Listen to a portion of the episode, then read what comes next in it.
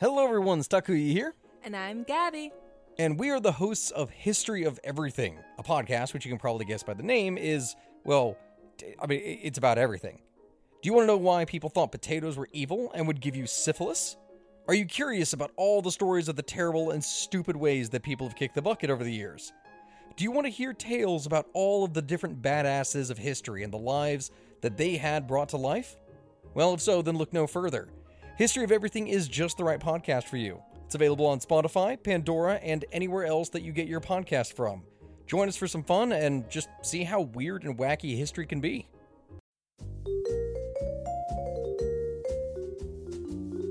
Do you love history but hate when it's stuffy and boring? Well, look no further and join me, Katie Charlwood, your friend, the neighbourhood social scientist and reader of books, as I delve into unsolved historical mysteries, murders by gaslight, and of course, women who have been misrepresented through all time. On Who Did What Now, the history podcast that's not your history class. Listen wherever you get your podcasts. It began long ago. Two young boys in an American town riding their bikes to school and Little League practice. Over the years, the boys became fast friends, united in their love for stories where things would go horribly wrong. Pour yourself a strong beverage and buckle up. You're in the shallow end with Schnebley and Toth. So, the other night, I uh, I lost my phone and uh, the lights were out in in my bedroom and I couldn't find it. I didn't want to turn on the light and wake everybody up, so I spent like five or ten minutes just fumbling around looking for my phone, and I couldn't find it. And that surprised me because I had turned the flashlight on my phone on to help me look for my phone, and it was kind of like a I don't know a nocturnal shallow end moment for me. So let me understand this. You were using the flashlight on your phone Right. To search in vain for your phone. Yes. Yeah. Was this was this like a fever dream kind of thing? Were you What No, the hell, I, dude? I just I I don't know. I just one of those moments, you know. I just there was some sort of a disconnect in synapses in my in my head. and so Um, did you out loud say to yourself, "Oh." Yeah, I when you- did. when you realized And I woke Kat up, so I should have just turned the light on. It would have been easier. it's ironic to me too because isn't Cat got a thing for flashlights? She does. Yeah, she. so I would picture you have flashlights virtually every three feet all over your house. Yeah, we have several emergency, in case of emergency, glass cases uh, Uh-huh. housing various types of military grade flashlights and flashlight related Various products. lumens. Uh, Various lumens. Oh my God, yeah. It's all about the lumens. It's all about the lumens with her. Yeah, she's probably got 25 different flashlights. she's just really into flashlights and Like we needed another reason to love Cat. I think I've got probably 12 or 14 different flashlights of various lumens. she would have more, but they they keep getting confiscated at the uh, at TSE. I mean, TSE, You know- TSA. yeah.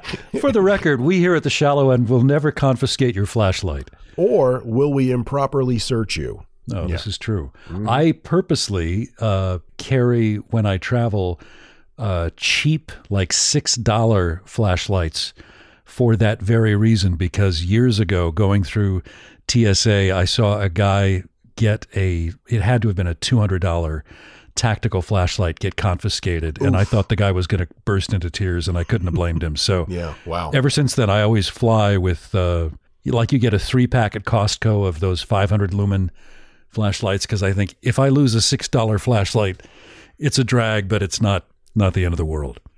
I think we're just going to spend this entire episode talking about flashlights. What do you think? Why not? I can hear people tuning out right now. I'll get right to my story. Save us and tell us a story, JG. Jody Poole is a man from West Yorkshire, England. He's 32 years of age, and he's a thief. What? Yeah, he had convictions for theft and also convictions for handling the handling of stolen goods. Mr. Poole was a self-employed ground worker, and uh, his work would often require him to spend time in industrial parks. Consequently, they were often his targets.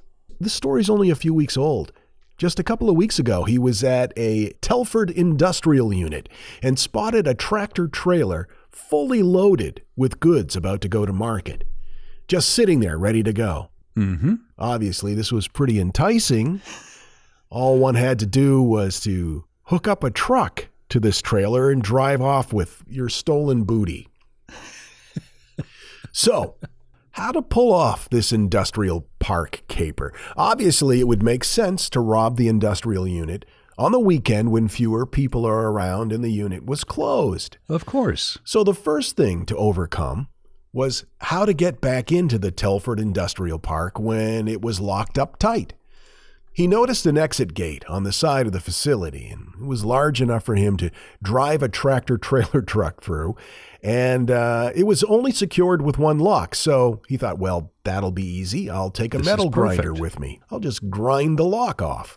Having seemingly solved his entry problem, how is he going to tow an entire fully loaded tractor trailer out of the gates once he had cut them open? Well, this was the easy problem for him to solve because he had a fully functional diesel semi trailer truck that he could use. Do tell. Yep, and the reason he had it was because he had stolen it from the Yorkshire area in October. so he's going to use a stolen semi trailer truck To, to steal, steal a a trailer. trailer. This is perfect. This is destiny. Well, he put a lot of thought into this, obviously. Sure. He didn't just stumble into this. This man thinks things through. So he was ready to go at this point, and he couldn't waste much time since the giant semi trailer, fully loaded with, with goods, would be moving out soon and headed to market. So just a couple of weeks ago, on February 11th, Saturday, he put his plan into action. He hopped in his stolen trailer truck cab and drove toward the Telford Industrial Unit. As he slowly pulled up to the gate, he could see that there was no one around. This is good. So he hopped out of the truck with his metal grinder and went over to the gate and began cutting through the lock. It took a little bit of time, but he was successful in breaking the lock free from the gate. He then swung the gate open, got back up into his stolen truck, and drove into the industrial park. Lady Luck was smiling favorably on Joni on Jody that day. He had been concerned that perhaps the trailer had been shipped out already, but it was still there, Oh, still fully loaded and ready to hit the market. Can you imagine the disappointment if you're Joby Poole and you've got your tractor trailer rig, the cab, and you go to all that work to, you said he used a, a grinder to break in? Metal grinder, yeah. metal grinder. You go through all that, and then you pull your stolen truck into the yard, and then the trailer that you want to steal is already gone. Wouldn't that just be heartbreaking? It would be hard, I think, for a would-be thief to come back from such disappointment, but Yeah, but yeah. not Jody. Um, he so he backs the truck up and he manages to connect it to the trailer. He Good. jumps out to inspect the rig to make sure everything was hooked up and looked fine. He then uh, slowly pulled forward, swung the truck at a sharp angle, and pulled the trailer through the gates and out onto the street. Things were going perfectly. He slowly maneuvered his way through the streets of the town and eventually reached the northbound M42. Now the thing is, almost as soon as he pulled out of the industrial uh, industrial unit, somebody there did spot him, and they called the police. So Jody's only been gone for a, a short period of time, like less than a half an hour, and he's driving along on the M42. Minding his own business. He looks in the mirror and he sees that he's being followed by police.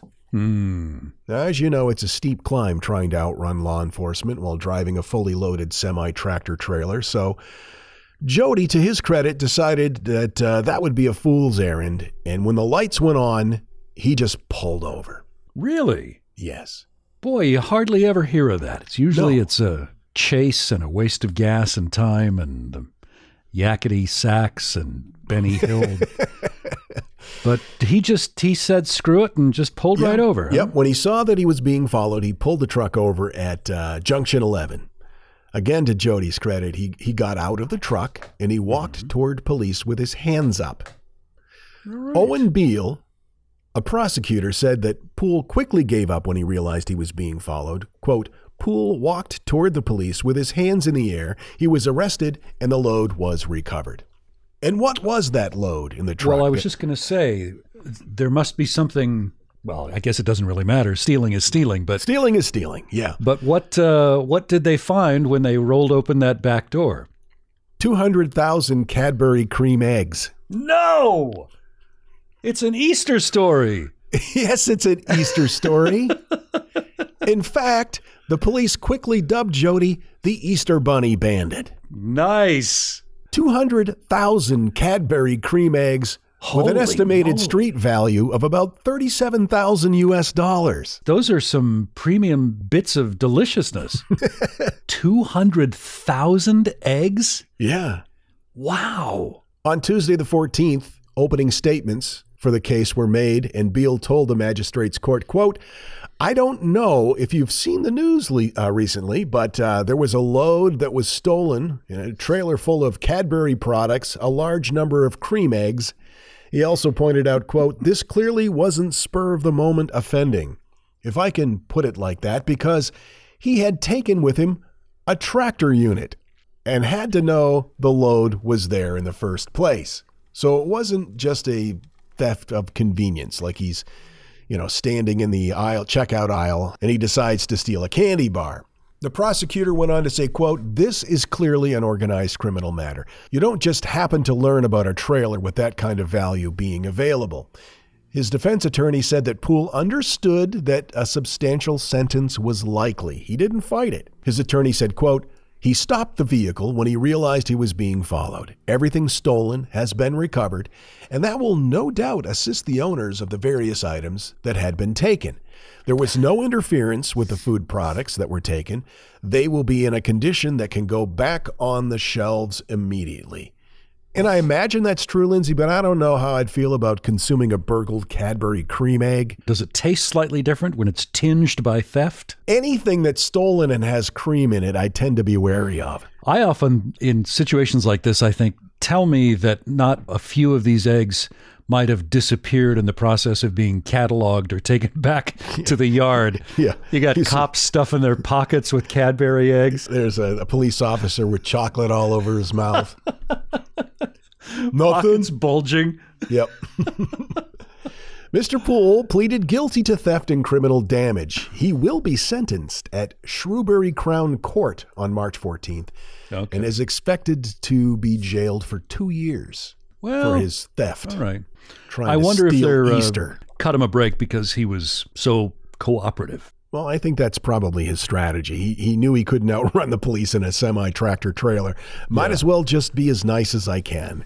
Yeah, not with 200,000 eggs. No. My source information The Guardian, Newser, The New York Times, The Associated Press, and Fox 11 Los Angeles. Nicely done.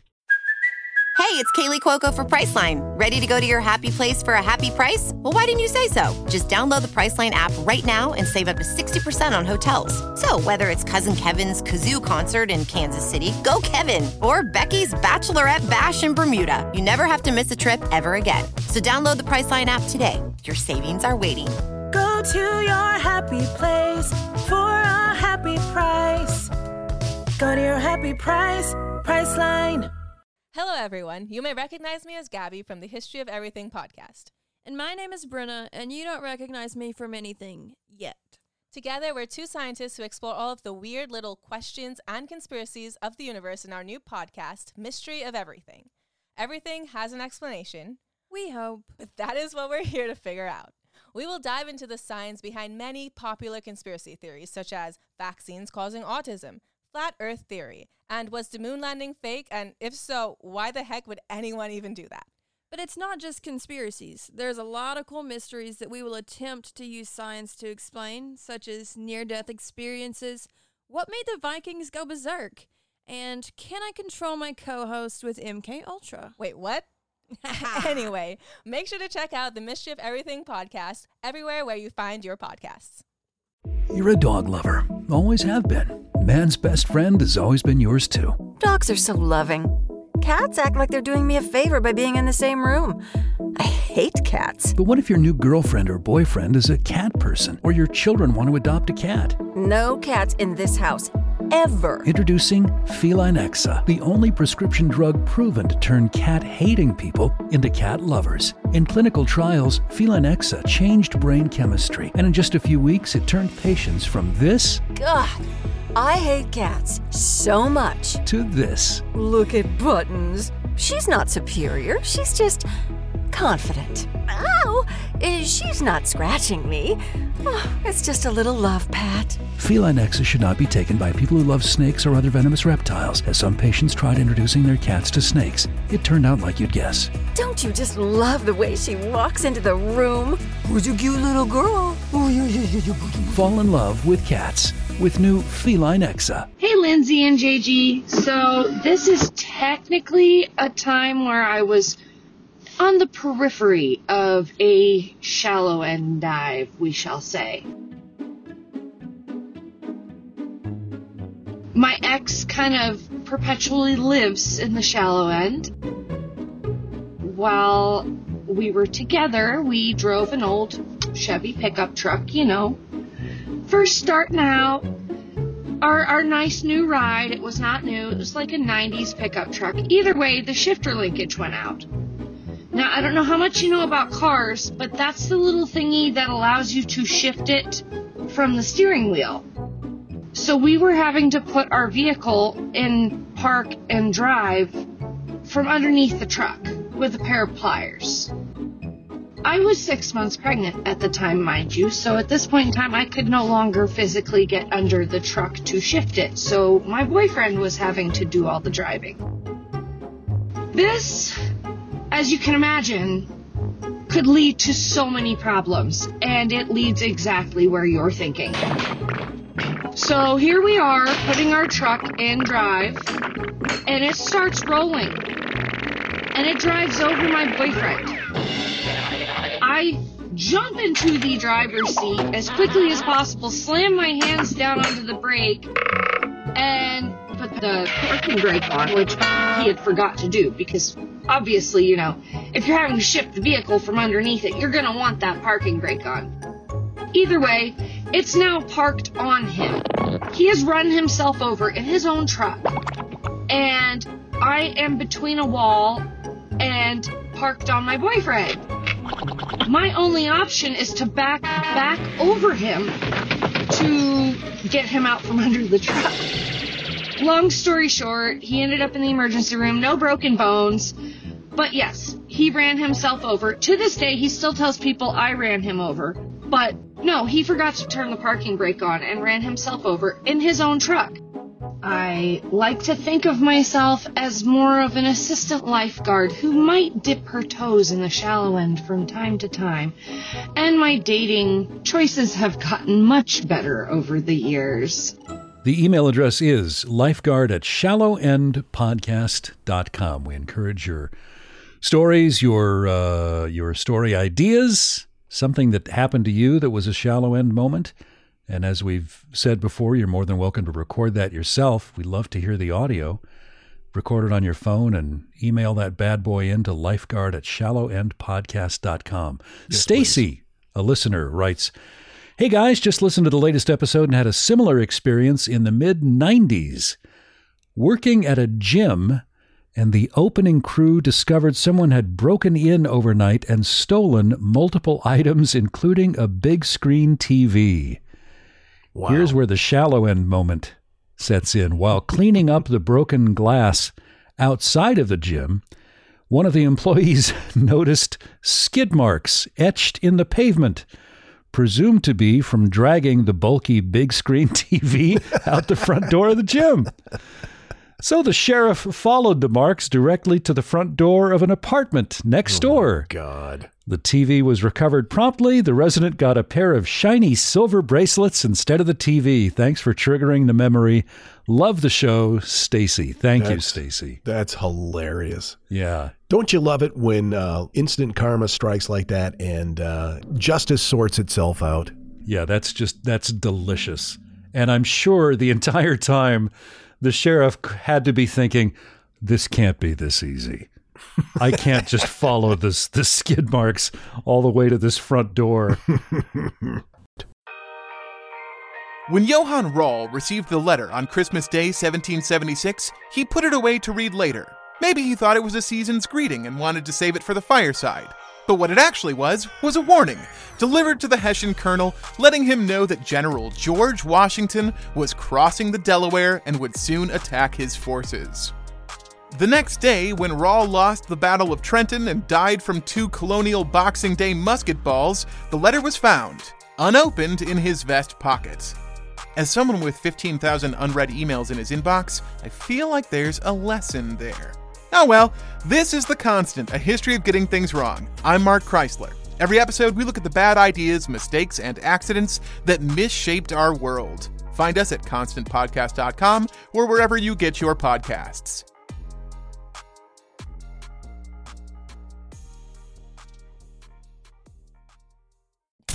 You're in the shallow end with Schnebley and Toth. Have you ever? Uh, well, I, I think we've talked about this. You have you have dealt, particularly when you were in Maine, you dealt with uh, various household pests, right? Oh yes, yeah. Yeah. Did you know that the uh, the seven most common household pests uh, ranked? What would you what would you guess is the is the first, the most common household pet, a pest rather? Worldwide or regionally or Uh, let's let's say uh, here here in America. uh, I'm going to go with squirrels. Um, I wish I had a buzzer sound effect, but I, but I don't. Actually, squirrels did not make uh, even the the list of the seven most common. The most common are ants Okay, yeah. in yeah. America. Sure. This includes carpenter ants, which are an issue in Florida, aren't they? Oh yeah, Don't yeah. Yeah. Everywhere. Um, number two, cockroaches. Yick. Disgusting. No one wants to see that in their house. Number three is fleas. Hmm. That surprised me. Number four, biting bed bugs. Yick. Number five is flies. Number six is termites. And then uh, seven is uh, mice and rats. Those those two are tied, I guess you'd say, for seventh place. The three most difficult to exterminate are termites, bedbugs, and cockroaches. But what would you say, JG, is the creepiest pest you would have to deal with? Ooh, well, coming from and having lived in Arizona as as you have, um, scorpions come to mind. Uh, mhm. Palmetto bugs. Okay. Those are Okay. like huge cockroaches. Yeah. One time I woke up in the middle of the night and heard a noise coming from my kitchen, like this clicking sound, and I and I Oh, went no. out to the kitchen and um, uh, we had left a pot of rice on the stove, and I and I looked in it, and and it was a cockroach or a palmetto bug or whatever it was. It must have been six inches long, just Oh eating my rice. God. Oh, Scared God. the crap out of me. Oh, God, stop it. Stop telling the story now. For the love of all that's holy, I command you to stop. Uh huh. Well, that's Well- not as bad as the time I was walking through the um, dining room and uh, somebody left a belt on the floor, and I went to pick it up, and it was a snake. Really? Yep. Really? It was a, it was a snake. It was a bull What- snake. Was this in Arizona? Yeah, it was uh, Yeah. right out right outside of. Uh, well, it was uh, way out on East Speedway in Houghton. in I think I visited you in that house. Yes, you did. Yeah. Yeah. did. Well, that's uh, interesting you'd say that because to me, uh, that's the answer. The, the creepiest pest you could Is ever it? have to deal with would be snakes. I would think so. Yeah. And I'm picturing Samuel Jackson saying, Get these Monday to Friday snakes out of this Monday to Friday house. this brings us to the town of Poolesville, Maryland in November of 2021. Now, Poolesville, Maryland is about 25 miles outside of Washington, D.C. And this homeowner had had an infestation of snakes. Yick. But he came up with a plan. Not a great plan, mind you, but hey, it was a shot. Now, part of this homeowner's plan, a, a decidedly small part, but nonetheless, uh, part of the plan made sense. He knew that snakes have a tremendous sense of smell. And he had done his research, and experts said that just the odor of smoke in theory, could prompt snakes to slither away, find some other place to hang out. Now, beyond that, the idea of setting a setting a series of small fires in a residential basement mm-hmm, mm-hmm. to drive out a snake infestation probably not the way you'd want to go. No, no. This is in, uh, as I said, Poolesville, Maryland. That's in Montgomery County. And this was in November, as I said, of 2021. This uh, house was on uh, a street called Big Woods Road. It was a very spread out northwestern part of Montgomery County. It, it just it didn't go as planned because it led to huge open flames all over the house. Uh, and and I'm guessing in the basement that's where he stored all of his oily rags. his oily rags, his ammunition, the leftover dynamite, lots of lumber, probably dried lumber. Now he he thought, well, okay, I'm gonna I'm gonna be smart about this. I'm gonna put these uh, these coals in metal containers with like a you know little little circles uh, in in the top of these containers so the smoke would just sort of drift out of these containers and the fire would be contained within these these metal containers In theory, in theory that yes sounds good. but uh, a local wildlife biologist, a guy named Dan Roush, said, Yeah, that's not a technique I was familiar with. I would certainly recommend, oh, I don't know, calling a professional. Mm-hmm. Now, fortunately, no one was home. Fortunately or unfortunately, no one was home when the fire broke out, but it took, get this, 75 firefighters to put this house fire out.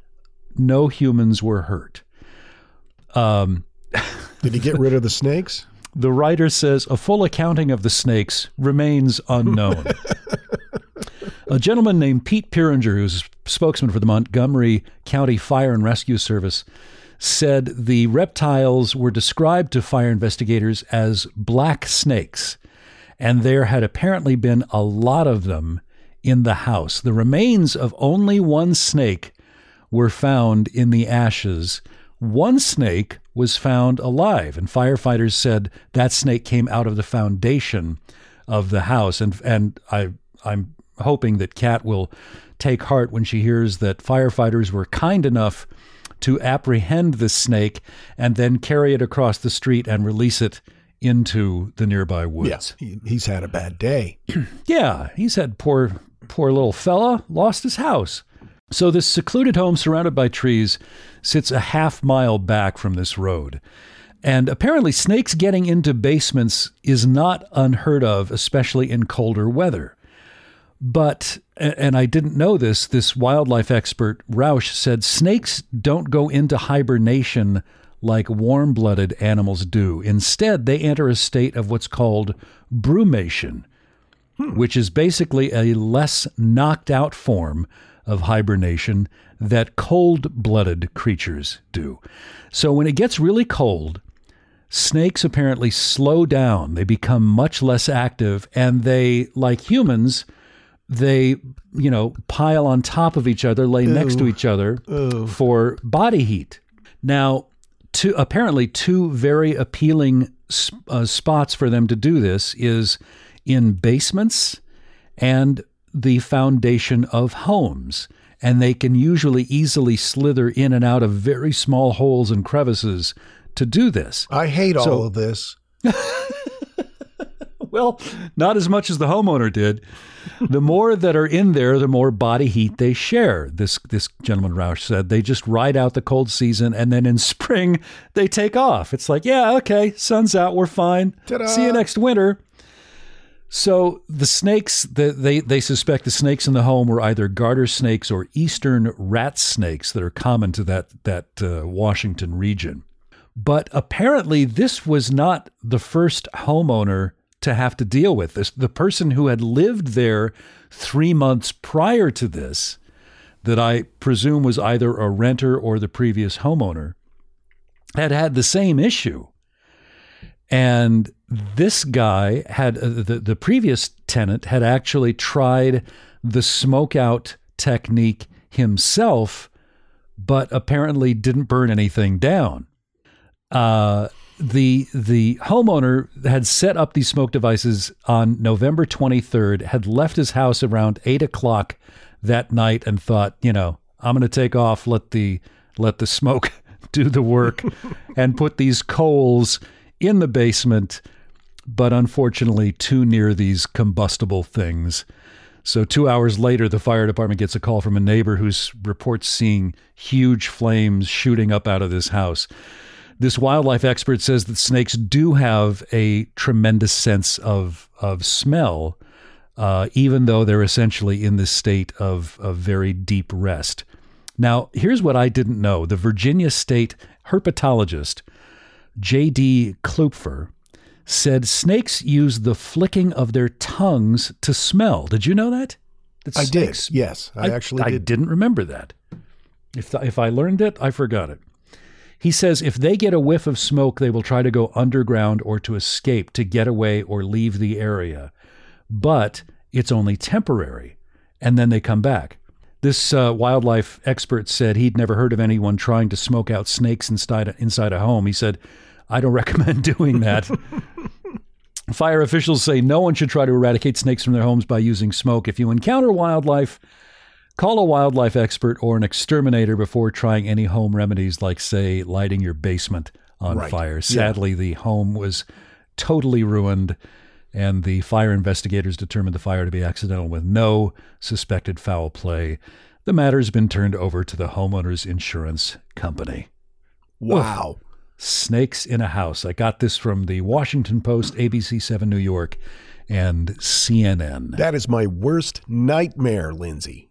yeah, yeah, A big swarming ball of snakes in my basement. No. So when when you were in Arizona in, in eastern Tucson and you saw you saw that black belt yeah, on the floor and you you you picked it up and then re- and, and then it, what it started to move. no, I I I reached down to pick it up and it slithered away and uh, Ooh, I, uh, God, man! I I soiled my linens, as the youngsters say. Yeah, I had, no, I had to pick I had to pick it up with barbecue tongs and take it outside. Oh my God! Was anyone else home at the time? No, no, just me. Of course, nobody Wow. believed me when I tried to tell them. And then I walked into the dining room, and there was this belt, and I thought it was a belt, and then I picked it up, and it turned out to be a snake, and I carried it out. You don't believe me, do you? You don't believe me? I wa- I had a garage one time that was infested. It was actually a barn. It was infested with squirrels in the walls. Oh God! And this uh, was an older barn, one of those barns where you can.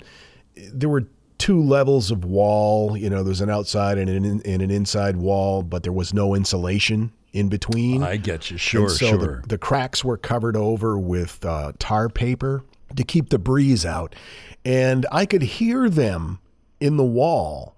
And so it's cold. I'm outside. I'm all bundled in- up for the winter. This is This is in Maine. In Maine, and I hear them in the wall. And so I took a shovel and I banged the wall with a shovel, and the Yeah. squirrel came bursting through the tar paper like a clown through a paper hoop at a circus and it flew right over my head and it knocked my hat off. It was so close. For reals. For reals. Yeah. wow. That'll teach me. Don't just go banging walls with a shovel and not expect something to come come out. I think it's it's it's very telling to me about you that you seem to think I'm going to go where it's either hotter than hell or colder than blazes. Yep. I'm going to live in Arizona. Nope, no I'm going to between. Maine. No in between. That's that's true. That is so true. I wonder what that says. I don't know. I must don't hate know. myself on some level. Maybe it's uh, it's the self-loathing or self-punishment of some kind. It must be. I don't know. Take that up with my therapist. But I'm glad you're in Orlando, where everything's perfect weather-wise. Yep. It's No it's a- humidity or heat there. it's a regular paradise. Yes, sir. Lifeguard at shallowendpodcast.com. Love to hear from you guys. You're the best. And again, if you have a, an encounter that you've experienced in the shallow end, or if you know somebody who did and you want to tell their story, uh, record it on your phone and send it to us, lifeguard at shallowendpodcast.com. We truly appreciate it. We'll see you next time. Make good choices. Your life might depend on it. So concludes another episode of The Shallow End with Schnebley and Toff. We thank you for listening. Oh, be a dear, would you? Please subscribe to this podcast, give these boys a five star rating, and think of something nice to say, even if you have to make something up. And visit us online at shallowendpodcast.com. Okay, gotta go.